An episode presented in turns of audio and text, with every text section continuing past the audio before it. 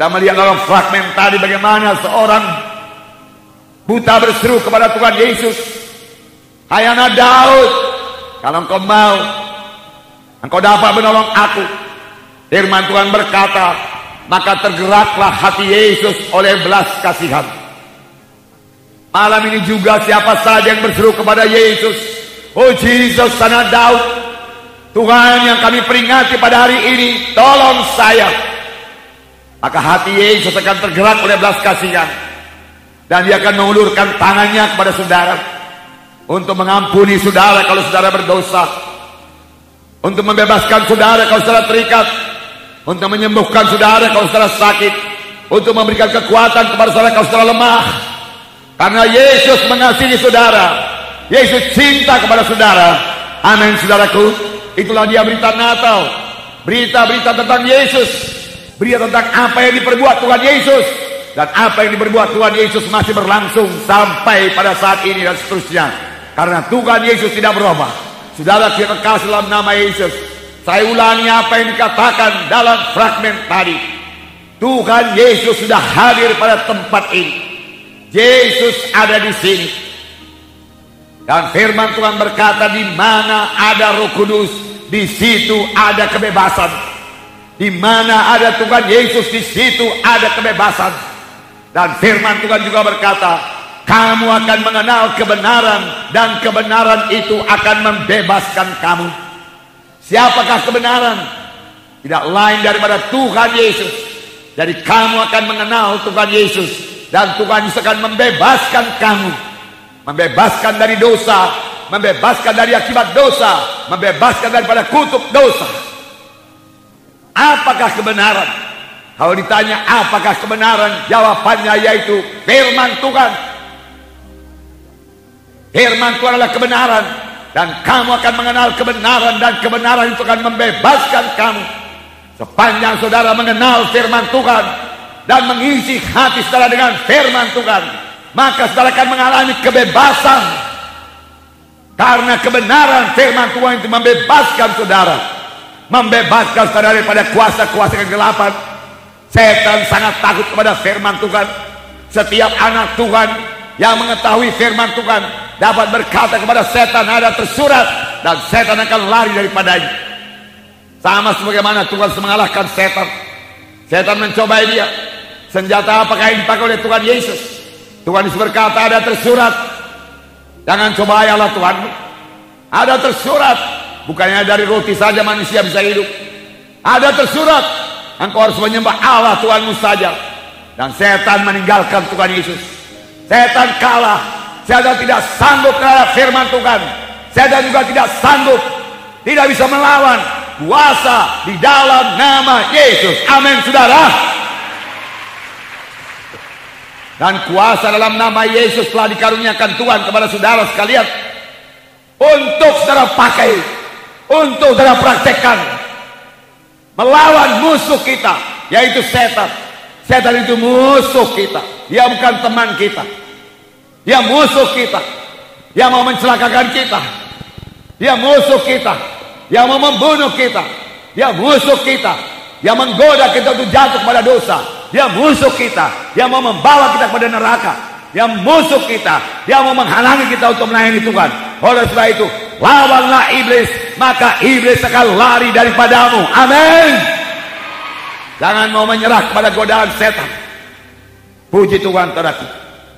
Malam ini kita memperingati hari kelahiran Tuhan Yesus. Apa yang dikatakan oleh firman Tuhan dalam Yohanes 3:16. Karena demikian Allah mengasihi isi dunia ini sehingga dikaruniakannya anaknya yang tunggal itu supaya barang siapa yang percaya kepadanya tidak binasa tetapi beroleh hidup yang kekal. Tidak binasa tapi beroleh hidup yang kekal. Di satu pihak ada kebinasaan. Kebinasaan bukan berarti lenyap. Tidak ada kehidupan lagi. Tidak saudaraku. Manusia ini tidak ada yang lenyap. Kalaupun dia dikatakan meninggal dunia, kehidupannya berlangsung terus. Hanya tempatnya di mana? Di manakah orang mati itu? Alkitab mengatakan ada dua tempat. Tempat senang dan tempat sengsara. Dua-dua selama-lamanya. Kalau memang sorga ya sorga selama-lamanya. Kalau memang neraka, neraka selama-lamanya. Tidak akan berpindah dari neraka ke sorga walaupun didoakan. Dari dunia ini. Oleh sebab itu sekarang inilah waktunya memilih. Amin saudara. Tidak binasa. Melainkan beroleh hidup yang kekal. Tuhan suka kalau anak-anaknya beroleh hidup yang kekal. Tidaklah Tuhan gemar seorang pun binasa. Tetapi Tuhan mau supaya sekalian sampai kepada pertobatan, sampai kepada keselamatan. Itulah yang dikehendaki oleh Tuhan. Jangan seorang pun masuk dalam neraka yang kekal, tapi semua masuk ke sorga yang kekal. Malam ini, saudaraku, malam kebebasan, malam ini malam keselamatan, malam ini malam Yesus lahir di dalam hati saudara sehingga saudara pulang bersama-sama dengan Yesus bebas dari dosa dan kutuk dosa itulah dia kehendak Tuhan pada saudara pada malam ini setan akan sangat senang kalau kita hanya memperingati Natal secara tradisi gereja saja salam-salaman selamat hari Natal dengan segala kue, minuman-minuman, pohon terang, dekorasi yang baik. Tetapi setelah selesai kebaktian Natal, dosa masih di dalam. Dosa belum bebas. Pekerjaan setan masih berlangsung. Itu yang disukai oleh setan. Setan tidak peduli. Berapa kali pun kamu kebaktian Natal. Silakan saja dia katakan. Asal jangan bebas dari dosa. Tapi Tuhan mengendaki kita bebas pada malam ini. Yesus cinta kepada saudara. Bukan kebetulan saudara hadir pada tempat ini. Saya tidak mengenal saudara. Tapi Tuhan mengenal saudara. Tuhan mau membebaskan saudara. Kalau memang sampai malam ini saudara belum bebas dari dosa. Tuhan mau menyembuhkan saudara. Kalau memang sampai malam ini saudara belum sembuh daripada penyakit. Tuhan mau membebaskan saudara daripada kebiasaan-kebiasaan yang tidak baik. Kebiasaan-kebiasaan yang jelek. Dalam Yesus ada kebebasan. Kenallah kebenaran. Dengarkan firman Tuhan ini. Maka hidup saudara tidak akan sama lagi. Kejadian baru akan jadi kepada saudara. Amin. Untuk itulah Yesus datang. Dan kita menjadi kejadian yang baru.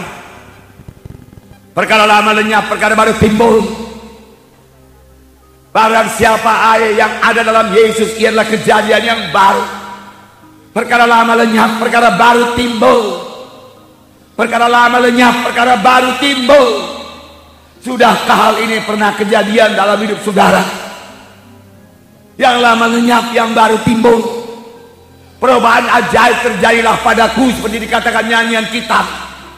Sudahkah saudara mengalami perubahan ajaib pada suatu waktu di dalam hidup saudara?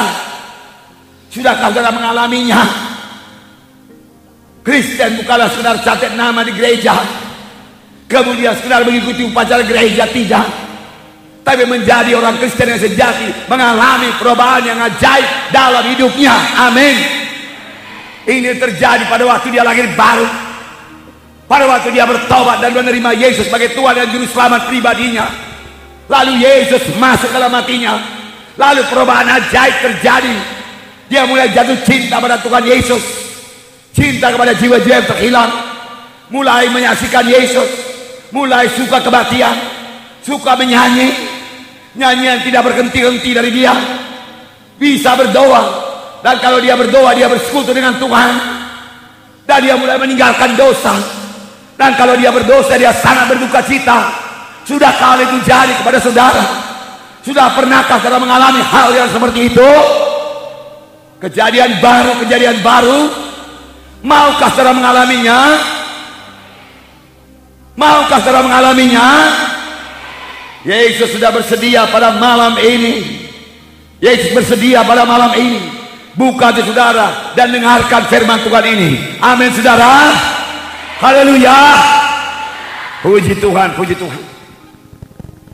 Sebab menjadi Kristen yang sejati adalah memiliki Yesus di dalam hati kita. Saudara yang kasih nama Yesus. Dalam satu Yohanes pasal 5 ayat 11 dan 12 Saya membacakan kepada saudara. Dan inilah kesaksian itu. Allah telah mengaruniakan kepada kita hidup yang kekal. Dan hidup yang kekal itu ada dalam anaknya. Barang siapa memiliki anak, ia memiliki hidup. Barang siapa tidak memiliki anak, ia tidak memiliki hidup. Dan inilah kesaksian itu. Allah telah sudah Allah sudah mengaruniakan hidup yang kekal kepada kita dan hidup itu ada dalam anaknya. Anaknya ditulis dengan huruf besar. Dengan kata lain dikatakan hidup yang kekal itu ada pada Yesus. Amin saudara. Tidak ada di tempat lain. Hanya ada pada Yesus. Kemudian dikatakan di sini, barang siapa memiliki anak, ia memiliki hidup Barang siapa tidak memiliki anak, ia tidak memiliki hidup. Anak juga ditulis dengan huruf besar. Ini dalam 1 Yohanes pasal 5 ayat 11 dan 12. Jadi artinya ayat ini, barang siapa yang memiliki Yesus dalam hatinya, ia memiliki hidup yang kekal. Barang siapa tidak memiliki Yesus dalam hatinya, walaupun dia ke gereja, walaupun dia punya kedudukan dalam gereja, walaupun dia banyak menyumbang pada gereja, dia tidak memiliki hidup yang kekal. Kalau dia tidak punya persekutuan dengan Yesus. Kalau Yesus tidak ada dalam hatinya. Malam ini saudaraku inilah ujuk nata. Itu yang saya katakan tadi saudara harus pulang dengan Yesus. Dengan Yesus dalam hati saudara. Maka dia akan mengubahkan hidup saudara. Dan saudara akan menjadi kejadian yang baru. Perkara lama akan lenyap, perkara baru akan timbul. Mengapa? Karena Yesus dalam hati saudara. Sudahkah saudara pasti Tuhan Yesus dalam hati saudara? Sudahkah saudara tahu dengan pasti bahwasanya Yesus tinggal dalam saudara? Wahyu 3 ayat 20 berkata, Lihatlah, aku berdiri di muka pintu dan mengetuk. Barang siapa yang mendengarkan suaraku dan membukakan pintu, aku akan masuk. Aku akan diam dalam hatinya. Aku bersama-sama dengan dia. Aku makan dengan dia. Dia dengan aku. Inilah Tuhan Yesus yang mengetuk hati kita. Bagi saudara yang belum pernah membuka pintu pada Tuhan Yesus. Inilah yang pertama kali saudara perlu laksanakan. Terlebih pada hari Natal ini. Yaitu memberikan Yesus masuk ke dalam hati saudara. Dan tinggal dalam saudara. Dan seterusnya saudara berjalan serta Yesus. Bersekutu dengan Yesus. Berkata-kata dengan Yesus. Dan menerima pimpinan dari Tuhan Yesus. Untuk itulah Yesus datang ke dunia ini untuk itulah Yesus disalib supaya saudara bisa bersekutu dengan Yesus, supaya dia bisa lahir dalam hati saudara. Amin. Berilah tempat bagi Yesus, saudara. Barang siapa yang memiliki Yesus, dia memiliki hidup yang kekal. Barang siapa tidak memiliki Yesus, dia tidak memiliki yang kekal. Jadi hidup yang kekal ditentukan oleh hubungan pribadi saudara dengan Yesus. Untuk itulah Yesus mencurahkan darahnya. Untuk itulah dia lahir di Bethlehem. Dia mengajar, mengadakan tanda jahit tanda mujizat. Supaya jiwa-jiwa percaya kepadanya bahwa dia, saya dia datang daripada Allah. Dia adalah anak Allah dan dia datang untuk menjadi substitusi kita. Dia datang menjadi juru selamat kita yang mengangkat dosa kita. Bagaimana Tuhan mengangkat dosa kita? Cukupkah Tuhan berkata, hai manusia dosamu sudah kuampuni? Tidak cukup. Dia harus menanggung dosa manusia ini. Dia harus memikul dosa manusia. Dia harus dihukum karena dosa manusia. Karena tiap-tiap dosa mesti dihukum Keadilan Tuhan menuntut dia tiap dosa mesti dihukum. Kesucian sorga menuntut tidak ada dosa yang bisa masuk ke sorga. Tetapi karena Tuhan Yesus telah menanggung semua dosa manusia ini dan dia telah dihukum bukan karena dosanya. Dia dihukum karena dosa manusia. Maka saudara dan saya bisa masuk ke sorga. Amin. Haleluya. Nah itu kehendak Tuhan. Haleluya. Yesus. Tidak mati. Untuk membangun satu gereja yang lemah-lemah. Yesus tidak mencurahkan darahnya untuk membangun satu gereja yang kompromi. Yang campur-campur dengan dosa. Bukan untuk itu Yesus mencurahkan darahnya. Yesus mencurahkan darahnya untuk membangun tubuhnya, anggota tubuhnya, gereja yang kuat, gereja yang teguh, gereja yang suci pada akhir zaman ini gereja yang tidak kenal kompromi pada akhir zaman ini. Amin. Gereja di mana Tuhan boleh menyatakan kuasanya.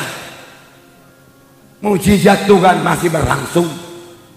Tapi adakah yang beriman? Berapa banyakkah gereja yang merindukan mujizat Tuhan tiap-tiap kali dia kelatihan? Berapa banyakkah gereja yang berdoa buat tanda jahit tanda mujizat? Berapa banyakkah gereja yang berdoa buat keselamatan jiwa-jiwa? Berapa banyakkah jiwa, gereja yang berdoa buat kesembuhan jiwa-jiwa? Berapa banyakkah gereja yang mengusir setan? Firman Tuhan berkata, tidak ada padamu karena kamu tidak minta. Bukan Tuhan tidak mau memberikan. Karena gereja tidak minta. Tidak ada pada mujizat karena kamu tidak minta, tidak percaya. Tidak ada kesembuhan karena kamu tidak minta, tidak percaya. Setan bercokol dalam jiwa-jiwa. Membuat jiwa-jiwa stres, depresi. Tertekan. Kata sekali-kali dia gila. Sebagaimana orang di Gadara itu. Datang dengan terikat, pulang dengan terikat. Karena di gereja itu setan tidak diusir. Adalah tanda yang pertama bagi orang percaya. Yaitu mereka akan mengusir setan dalam namaku. Amin. Beri tepuk tangan yang meriah buat Tuhan Yesus. Saudaraku ini bukan hanya untuk pendeta saja. Bukan hanya untuk penginjil saja. Saudara untuk mengusir setan dalam nama Yesus adalah kuasa untuk mengusir setan dalam nama Yesus adalah milik semua anak-anak Tuhan. Amin. Karena setan perlu diusir dari rumah tangga kita. Jangan sembarangan saja dia menokok anak kita demam. Yang menekek anak kita step. Ya berikan bibit penyakit, sesak nafas, Saudara sesak nafas bukan dari Tuhan, amin. TBC bukan dari Tuhan, amin. Kanker bukan dari Tuhan, amin. Itu dari musuh kita. Maka saya berkata kepada saudara-saudara dengan firman Tuhan, kemiskinan adalah kutuk dosa dan duka daripada Tuhan. Amin. Malam ini malam kebebasan. Amin. Kenal kebenaran maka kebenaran itu akan membebaskan saudara dan mulai dalam satu hidup yang baru. Bukankah firman Tuhan berkata, biarlah kamu mengenal kasih karunia Allah yang walaupun ia kaya, Yesus kaya, ia menjadi miskin supaya dengan kemiskinannya kamu menjadi kaya, kamu menjadi kaya dengan kemiskinannya kamu menjadi kaya, kamu menjadi kaya, kamu menjadi kaya. Amin. Jangan katakan tidak mungkin. Saya miskin-miskin begini. Apa yang mustahil kepada manusia tidak mustahil kepada Tuhan. Pegang firman Tuhan. Punya visi seturut dengan firman Tuhan.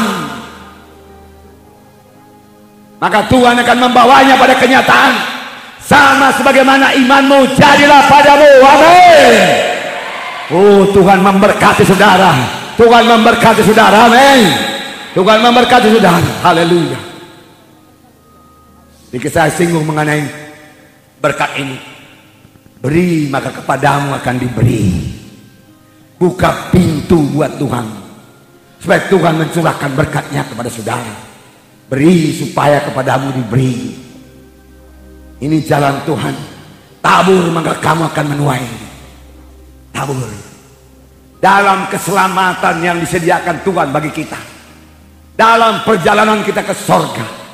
Bukan di sorga saja bahagia Sepanjang perjalanan ke sorga Tuhan mau kita bahagia. Amin.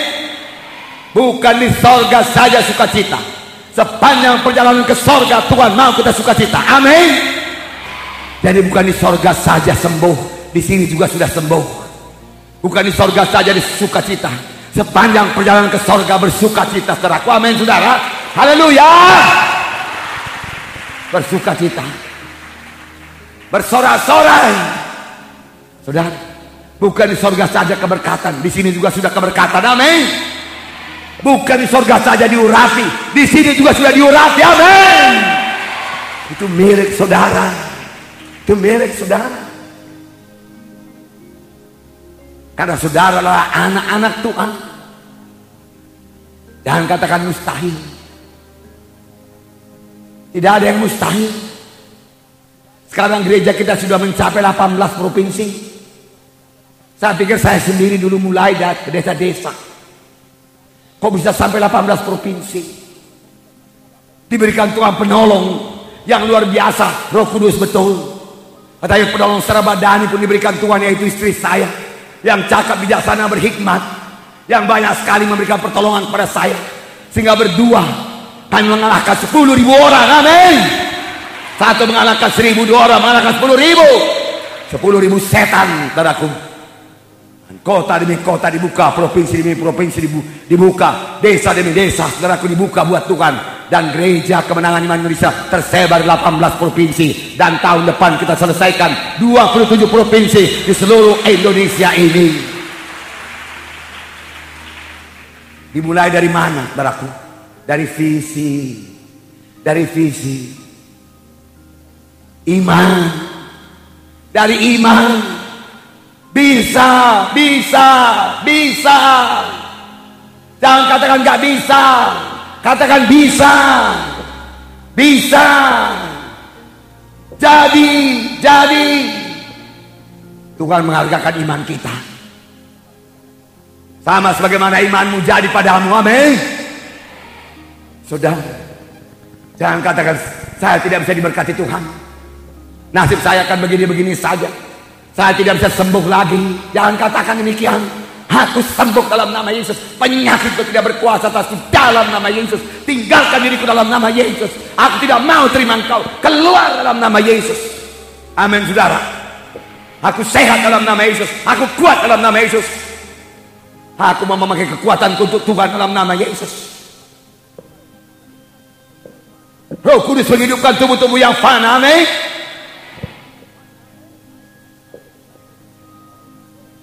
Kita tidak, tidak di bawah hukum dosa dan tidak di bawah hukum maut. Kita di bawah hukum kehidupan. Amin. Kehidupan yang jadi kepada kita. Amin. Teguh dalam Tuhan. Sama seperti fragmen yang saudara lihat tadi. Seorang yang sakit 12 tahun. Tidak mau menyerah. 12 tahun dia bertahan 12 tahun dia minta kesembuhan, dia cari kesembuhan, dia cari kesembuhan. Menghabiskan semua hartanya. Tetapi dia tidak mau menyerah. Aku tidak mau mati. Aku mau hidup. Penyakit kau mesti kalah. Waktu itu dia belum mengenal Yesus. Karena apakah jawaban kepadanya? Ketika dia bertemu dengan Yesus, hidupnya berubah. Ketika dia bertemu dengan Yesus, dia sembuh. Ketika dia bertemu dengan Yesus, dia diselamatkan Tuhan, disembuhkan Tuhan. Dia datang dengan iman. Setelah dia mendengar berita-berita tentang Tuhan Yesus, kalau ku jamah saja jubahnya, aku akan sembuh. Aku sembuh, aku sembuh, aku sembuh. Berapa banyak orang sakit berkata demikian pada malam ini. Aku pasti sembuh. Aku pasti sembuh. Malam ini malam Natal. Yesus ada di sini. Ini malam kesembuhanku. Aku sembuh. Aku sembuh.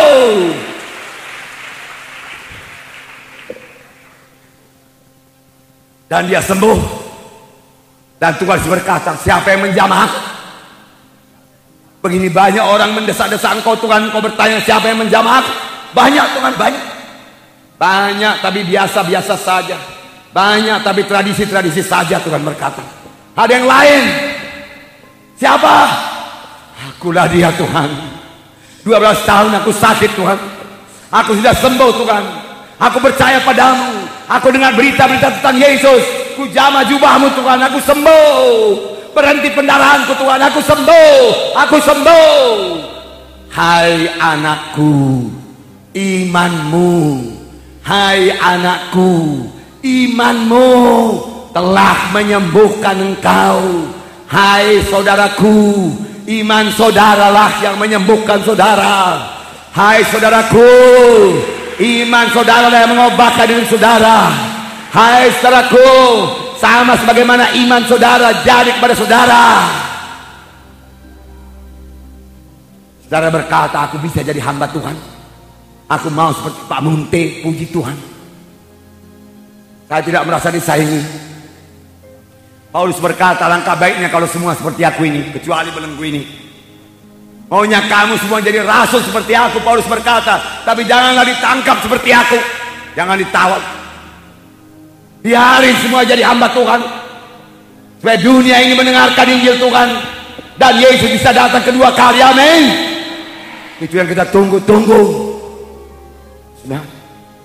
Bagaimana keiman saudara pada malam ini? Tuhan, sudah cukup lama aku hidup dalam dosa Tuhan. Malam ini aku dengarkan berita Injil pada malam Natal ini. Selesailah sudah urusan dosa dengan aku Tuhan. Aku tidak mau lagi hidup dalam dosa. Aku sudah tahu dosa itu menghancurkan hidupku Tuhan. Aku bebas Tuhan. Dosa itu menceraikan aku dengan engkau Tuhan. Aku nggak bisa berdoa Tuhan. Malam ini aku bebas Tuhan. Tolong aku Tuhan. Selamatkan aku Tuhan. Tuhan begitu banyak kebiasaan-kebiasaan jelek mengikat aku Tuhan. Malam ini tolong aku Tuhan. Aku mau bebas Tuhan. Aku mau bebas dari ganja Tuhan. Uangku sudah habis oleh ganja. Belakangan aku coba ekstasi Tuhan. Namun hidupku pertama hancur Tuhan. Pertama hancur. Tidak ada masa depanku. Tuhan tolong aku, bebaskan aku. Tuhan bebaskan aku. Tuhan, sudah cukup lama aku berdukun-dukun. Kau pikir dulu dengan berdukun aku berhasil. Tetapi kutuk yang datang. Lalu hidupku begini merana Tuhan. Rumah tangga aku juga tidak bahagia berantakan. Anak-anakku juga sakit Tuhan. Tuhan, malam ini aku tinggalkan semua kedukunanku. Hajimat berhala aku buangkan semua Tuhan. Bebaskan aku berkati aku. Aku mau jadi anakku Tuhan. Manakah iman saudara pada malam ini? Tuhan, cukup banyak kebiasaan jelek Tuhan. Menceritakannya pun malu aku kepadamu Tuhan. Apalagi dengarkan orang lain Tuhan. Ah najis Tuhan, najis Tuhan. Aduh Tuhan. Aku mau bebas aku Tuhan malam ini Tuhan. Ampuni aku Tuhan, aku bertobat Tuhan, aku bertobat Tuhan, aku bertobat. Maka saudara kamu menerima. Tuhan, sudah cukup lama aku mabuk-mabuk Tuhan. Tuhan, Tiap-tiap malam aku mau minum, minum. Uangku nggak ada beli alkohol, aku beli tua Tuhan. Tuhan, sampai jauh malam aku pulang terhoyong-hoyong. Pikiranku pun nggak waras lagi. Aku mau marah pada setiap orang. Tuhan, selesailah itu Tuhan. Aku mau mulai hidup baru dalam Engkau Tuhan. Tolonglah aku Tuhan. Tuhan, selama ini aku berjudi Tuhan. Kadang-kadang menang, tapi kebanyakan kalah Tuhan. Tuhan, aku sudah bosan Tuhan. Aku mau bebas. Tolong aku Tuhan, tolong. Tuhan, depresi aku Tuhan selama ini Tuhan tertekan. Kecewa aku Tuhan. Engkau berkata, Engkau adalah Raja damai Tuhan. Sudah begitu lama aku merindukan damai daripadamu Tuhan. Mengalirlah Tuhan. Hilangkan kecewaku ini Tuhan. Aku tidak mau depresi lagi Tuhan. Tolong aku Tuhan. Berseru demikian. Berserulah olehmu kepada aku maka aku akan menyaut akan dikau amin. Datang kepada Tuhan. Sama seperti seorang kusta itu Yesus anak Daud. Tolong saya. Berseru. Berseru. Tuhan. Ke gerejanya aku Tuhan. Tapi aku belum bertemu dengan dikau Tuhan. Orang mengatakan aku Kristen tapi aku nggak bisa berdoa. Padahal orang lain menyaksikan dia bisa berdoa, kuliah dia bisa berdoa memuji dan menyembah Tuhan. Aku kepingin seperti itu Tuhan. Tolong aku Tuhan. Aku mau berdoa kepadamu Tuhan. Bahkan tiap kali aku mau bertemu dengan Engkau Tuhan. Tolong aku Tuhan. Tolong aku Tuhan. Maka Tuhan akan menolong saudara. Tuhan, selama ini aku selalu khawatir. Aku takut akan masa depanku Tuhan. Terlebih dalam gejolak ekonomi sekarang ini Tuhan. Nggak ada peganganku apa pun Tuhan. Bahkan aku sudah bangkrut Tuhan. Aku takut, aku takut, aku khawatir, aku khawatir. Tuhan Yesus tolong aku Tuhan. Firman Tuhan berkata, serahkanlah segala khawatirmu kepadanya karena dia yang memperdulikan engkau. Amin. Janganlah kamu khawatirkan barang apa pun juga. Dialah burung-burung di udara, dia tidak menabur benih, dia tidak menuai, namun Tuhan memberi makan. Dialah bunga bakung di padang. Meskipun Sulaiman dengan segala kemewahannya tidak dihiasi seperti sekuntum bunga di padang itu. Kalau begitu Tuhan menjaga burung-burung di udara dan memberkati bunga-bunga di padang Masakan ia tidak mempedulikan kamu Hai kamu orang yang kurang percaya Tuhan berkata. Oleh sebab itu janganlah kamu khawatir akan hidupmu. Janganlah kamu khawatir Janganlah kamu takut. Amin. Datang pada Tuhan Yesus. Amin. Serahkan khawatir saudara. Amin. Ini Natal Natal kebebasan. Jangan pulang dengan khawatir. Jangan. Pulang dengan damai Tuhan Sama sebagaimana gembala-gembala dia pulang dengan damai itu kan karena sudah bertemu dengan Yesus. Malam Natal malam pertemuan dengan Yesus. Amin saudara. Siapkan hati saudara. Terimalah apa yang dikatakan Tuhan Yesus saudara kepada malam ini. Waktu Tuhan Yesus mengajar di Kapernaum. Orang berbondong-bondong datang. Di muka pintu penuh, di muka jendela penuh. Ini penuh, pas-pasan. Lain kali lebih penuh lagi amin saudaraku. Haleluya. Penuh. Lalu datang seorang lumpuh digotong oleh empat orang. Tetapi dia tidak dapat mengambil Yesus karena orang banyak itu. Dia tidak menyerah. Jangan mudah menyerah. Doa setengah jam gak ada jawaban, jangan menyerah. Tambah setengah jam lagi jadi satu jam, amin. Dia tidak berkata, mengapa kita tidak bisa datang kepada Yesus? Di muka jendela banyak orang, di muka pintu banyak orang, di dalam penuh sesak. Memangnya bukan kehendak Tuhan kita jumpa dengan Yesus. Dia tidak berkata demikian taraku. Bahkan kalau saudara mau sungguh-sungguh berjumpa dengan Yesus, setan mau menghalangi saudara. Setan menghalangi saudara. Tidak ada waktu. Tetapi saya mau ceritakan isinya kepada saudara. Waktu saya mau menyerahkan seluruh hidup saya kepada Tuhan datang gangguan yang mengajak saya kembali ke dunia. Tawaran yang menggiurkan hati yang dilihat pun tidak dosa. Tetapi itu menyebabkan saya kurang melayani, kurang berdoa. Tetapi Roh Kudus memimpinkan saya sehingga dengan tegas saya tolak itu. Dan saya menyerahkan diri kepada Tuhan segenap hati saya. Walaupun dengan begitu, saya tidak dapat gaji apa-apa. Karena saya tawari pekerjaan dengan gaji yang lumayan. Yang sangat saya butuhkan pada waktu itu. Begitulah setan menghalangi. Jangan menyerah, maju terus. Roh Kudus luar biasa, men. Roh Kudus lebih besar daripada segala roh dalam dunia ini, amin. Oh terima kasih Roh Kudus yang memberikan kita kemenangan, yang memimpinkan kita. Itu. Apakah kata Tuhan? Hai anakku, dosamu sudah diampuni. Hai anakku, dosamu sudah diampuni. Hai anakku, dosamu sudah diampuni. Sudahkah pernah Tuhan Yesus berkata demikian kepada saudara? Hai anakku, dosamu sudah diampuni. Hai anakku dosamu sudah diampuni. Itu adalah perkataan yang paling perlu kita terima Yaitu keampunan dosa. Sebab apakah untungnya kepada seorang Dia berada di dunia yang tapi jiwanya binasa.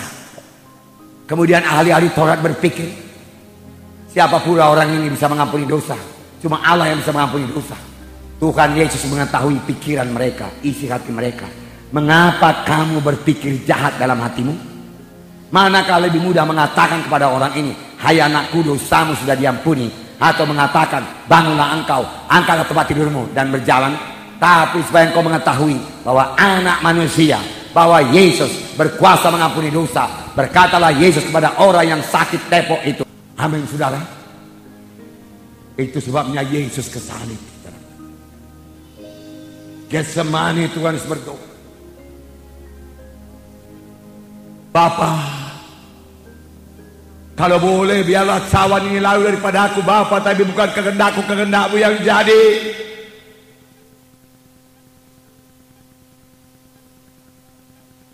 Tidak ada jalan lain anakku. Kalau engkau mau manusia selamat, engkau harus meminum. Mengangkat dosa manusia. Yesus berdoa buat kedua kalinya, Bapa. Kalau ada jalan yang lain, biarlah aku tidak meminum cawan ini, Bapa. Bapak berkata tidak ada jalan lain. Akhirnya kalian bertiga Tuhan berdoa. Bapak kalau memang tidak ada jalan yang lain, kehendakmu jadi Bapak. Dia ambil cawan minuman, dia minum sampai tetes yang terakhir.